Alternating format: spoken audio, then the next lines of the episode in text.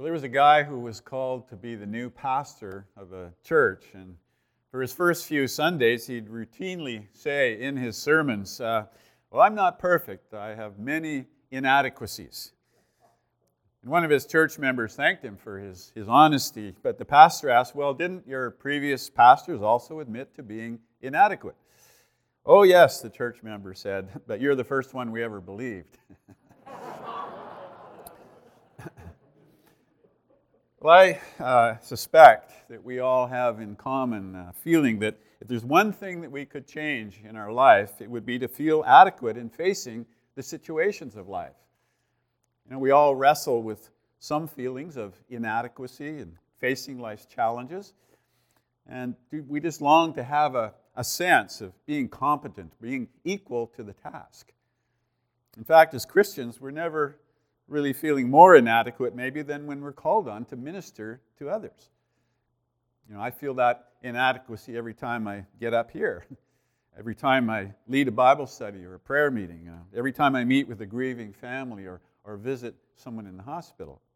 Um, I feel that inadequacy. I, I secretly long to be equal to every task, but sometimes I feel like a failure because, well, I'm not. And our feelings of inadequacy, sometimes cause us to, to draw back, you know, to miss the opportunities that God gives us to bless and help others. For instance, I've seen that response when people have been asked to serve as an elder in the church. Uh, oh, I don't think I could do that. I'm not worthy. I'm too inadequate. And that's an honest admission. And I have to agree that none of us, elders, pastor, ministry team leaders is worthy or fully sufficient for the ministry entrusted to us by the Lord. None of us is fully adequate for the task given to us. And not one of us is sufficient for the challenges of ministry. But whether you know it or not, that weakness is one of the very qualities that qualifies you for ministry, as we will see. Now, we're looking at a passage today in Second Corinthians, where uh, the Apostle Paul has the exact same response when he talks about Christian ministry. He asks, Who is equal to such a task? And he asks it in such a way that it's clear that he doesn't consider himself worthy or, or adequate to the calling that's been given to him. Now, that's not unusual in Scripture. In fact, all the, the greatest leaders in the Bible wrestled with this same issue.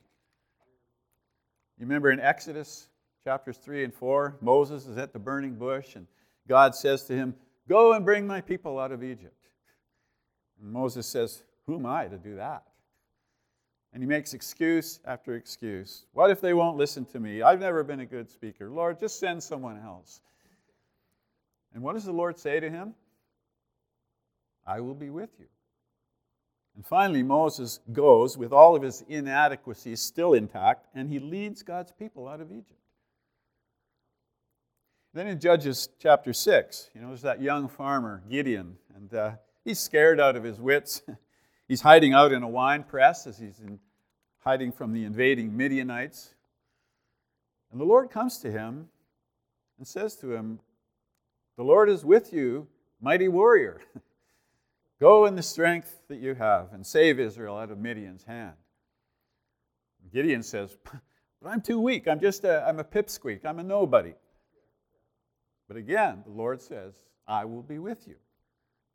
And so Gideon goes and he leads an amazing victory over the Midianites. Then in Jeremiah chapter 1, the word of the Lord comes to Jeremiah saying, I'm setting you apart and appointing you as a prophet to the nations. And Jeremiah says, Ah, sovereign Lord, I'm really just a little kid. I don't know how to speak. And the Lord says, I'm with you and I will rescue you. And Jeremiah, too, with all of his inadequacies still intact, becomes one of Israel's greatest prophets. And here, in 2 Corinthians, the Apostle Paul, too, recognizes his own weaknesses. He'd already admitted back in chapter 1 that the, the troubles and the challenges of ministry were more than he could endure. But when he, he asks here in verse 16b, and who is equal to such a task? he knows that the answer is that his competence comes from God. God is with me. And knowing and believing that is what makes all the difference. All the difference for Paul, all the difference for me, all the difference for you. Knowing that God is with us. And so here in verses 12 to 13, we see that Paul has left Ephesus, where he ministered for some time, and he's gone up the coast, western Turkey there today, to uh, the city of Troas. And Troas was near the ancient ruined Trojan city of Troy. And Paul went there hoping to meet up where, with his fellow worker Titus, who was, ho- who was on his way back from Corinth. And Corinth is what Paul is really concerned about here. And he's hoping to hear some news from Titus about how things are going in the Corinthian church. But while he's waiting there in Troas, Paul finds that God has opened wide a door of ministry there for the good news of Jesus Christ. And people there were hungry for the gospel. He thought he was just passing through, but God had something for him there. And so he had this great opportunity to preach and win people to Jesus there in Troas. Nevertheless, as Paul writes here, he's still anxious. Uh, he, he says he didn't have any peace of mind because he didn't find Titus there to bring him news about the Corinthians, this problems there that were so burdening him. He wasn't getting any text messages, and news in those days was snail mail and it was slower than ours. It would take months. And so his sense of inadequacy and his anxiety about the church in Corinth here at first kept him from even laying hold of that great opportunity there at Troas. But thankfully he did, and he found to his surprise that God would use him powerfully there in that city. But eventually, uh, you know, his deep concern for the Corinthians uh, got the better of him, and it kind of it drives him on to Macedonia to try and find Titus there. Now we know that Paul was a strong leader, but he obviously wasn't afraid to openly share in his letter the state of his emotions. He wasn't ashamed to tell the Corinthians that he was anxious, a bit fearful. I mean, earlier in this chapter, in verse 4, he, even told them that he was writing to them out of great distress and anguish of heart with many tears. And so he's not ashamed to relate to them just as he is in his weakness and to have them understand that, that if he prevails, it's not by his power, but it's by God's. You know, I too, in my own limited experience, know what it's like to be called to stand and preach the Word of God in times filled, so filled with stress and and worry that I didn't know if I could open my mouth. But Paul wasn't debilitated by his anxiety there, though he was deeply affected. And that is something that drove him to an even deeper dependence on God. So God was still leading him on, even as he felt very uh, inadequate to the task. It means that, that you and I shouldn't interpret a lack of peace or a, a sense of inadequacy as a sign that God is not leading us in our ministries. You know, sometimes we're led to some difficult places for the sake of the gospel or for the sake of God's people, where whether we're eldering a church or running a ministry or caretaking the church's finances, leading worship, or, or trying to share the gospel with a friend or a family member. Our feelings of inadequacy can simply be a normal part of life in such situations. But what we need to do is let those inadequacies drive us to a deeper dependence on God. You see, Paul obviously came to terms with his own weakness there, he recognized it. In the next verses, verses 14 to 16, he suddenly interrupts his story about his travels and trying to meet up with Titus. And he, he, he spontaneously launches into a, a long digression here. Uh, it actually goes all the way into chapter 7. And what it is, it's, it's a sudden outpouring of thankfulness and triumphant faith on the part of Paul. That God's grace is adequate for each and every situation we find ourselves in, and no matter how threatening or daunting the situation may seem to be.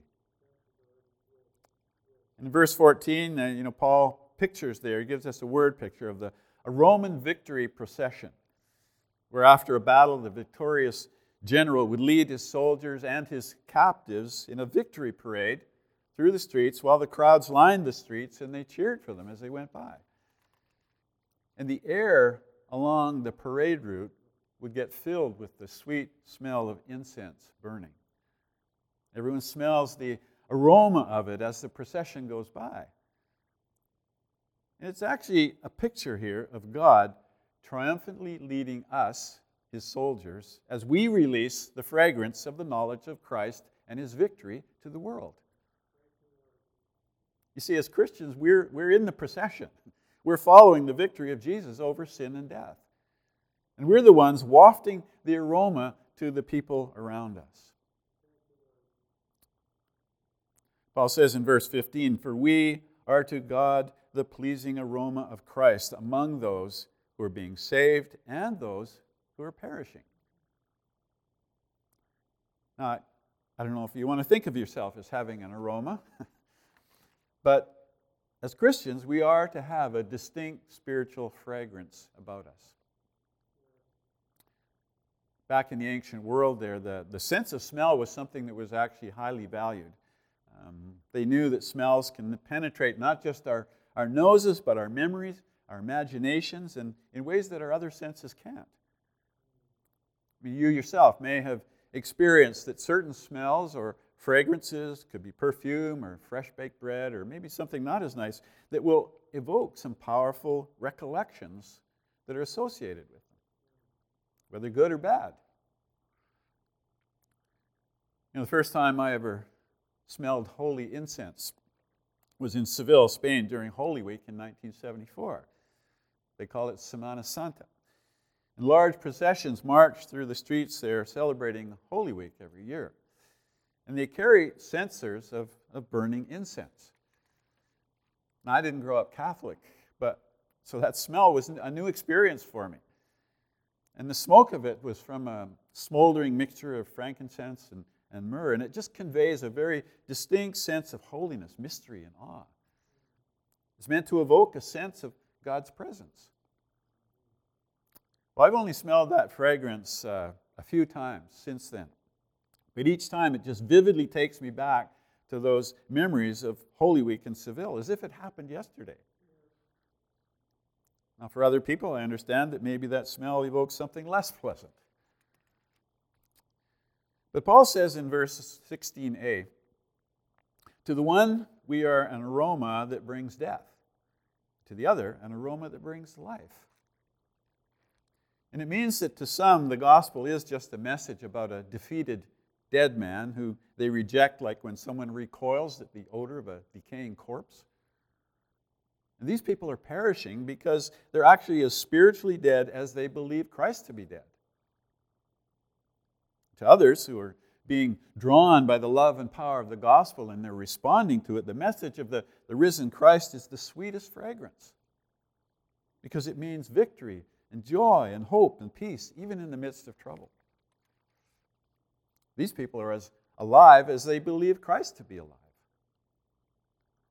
So, whether a believer or a non believer, Paul says we influence them all.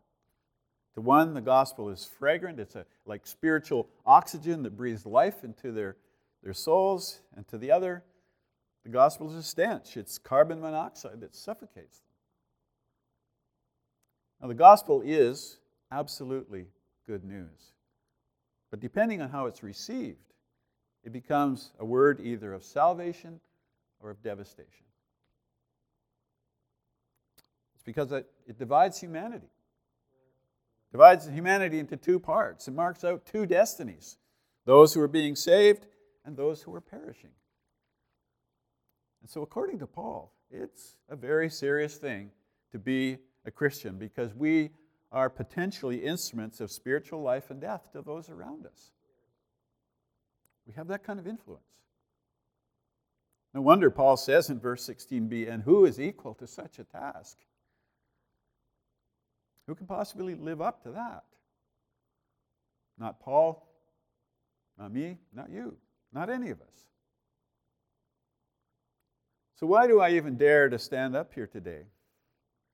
Why do our elders accept the task of overseeing the church? Why do many of you dare to take on the responsibilities of ministry? Hopefully, it's not because any of us think we can do it all in our own strength. verse 17 and on into chapter 3, Paul is uh, referring again to these false apostles in Corinth and there who were opposing him and who actually set themselves up in ministry for all the wrong reasons. He says in verse 17, Unlike so many, we do not peddle the word of God for profit. On the contrary, in Christ we speak before God with sincerity as those sent from God. So the motives of these false apostles were insincere and self centered, greedy even. And Paul implies in verse 1 of the next chapter, chapter 3, that instead of relying on God, they rely on themselves and what, what he calls letters of recommendation. What's that? Well, it's sort of like certificates to hang on their wall to give them credibility. But Paul says his credibility is seen somewhere else is seen in the changed hearts and lives of those Corinthian believers. People who had once been pagans and sinners, but who are now transformed by the gospel and brought from death to life. They are the proof of his ministry. That's his credentials. Not letters written in ink from men, but letters from Christ, written by God's Spirit. Written where? Well, on the tablets of human hearts, as he says, verse 3 of chapter 3. So, Paul's authentication for his ministry is not written in ink, but it's the transformed lives that make up the Christian community there at Corinth and the other places where he ministered. And for you and me, authentic ministry is the Spirit working through us. When we stand before God, you know, on the last day, uh, He's not going to ask for certificates or letters of reference. He won't need to look up our names in some kind of membership book. Our credentials will be inscribed in the evidence of our own character and in the lives of others that we have touched. Our lives will be an open book to Him that tells Him all He needs to know.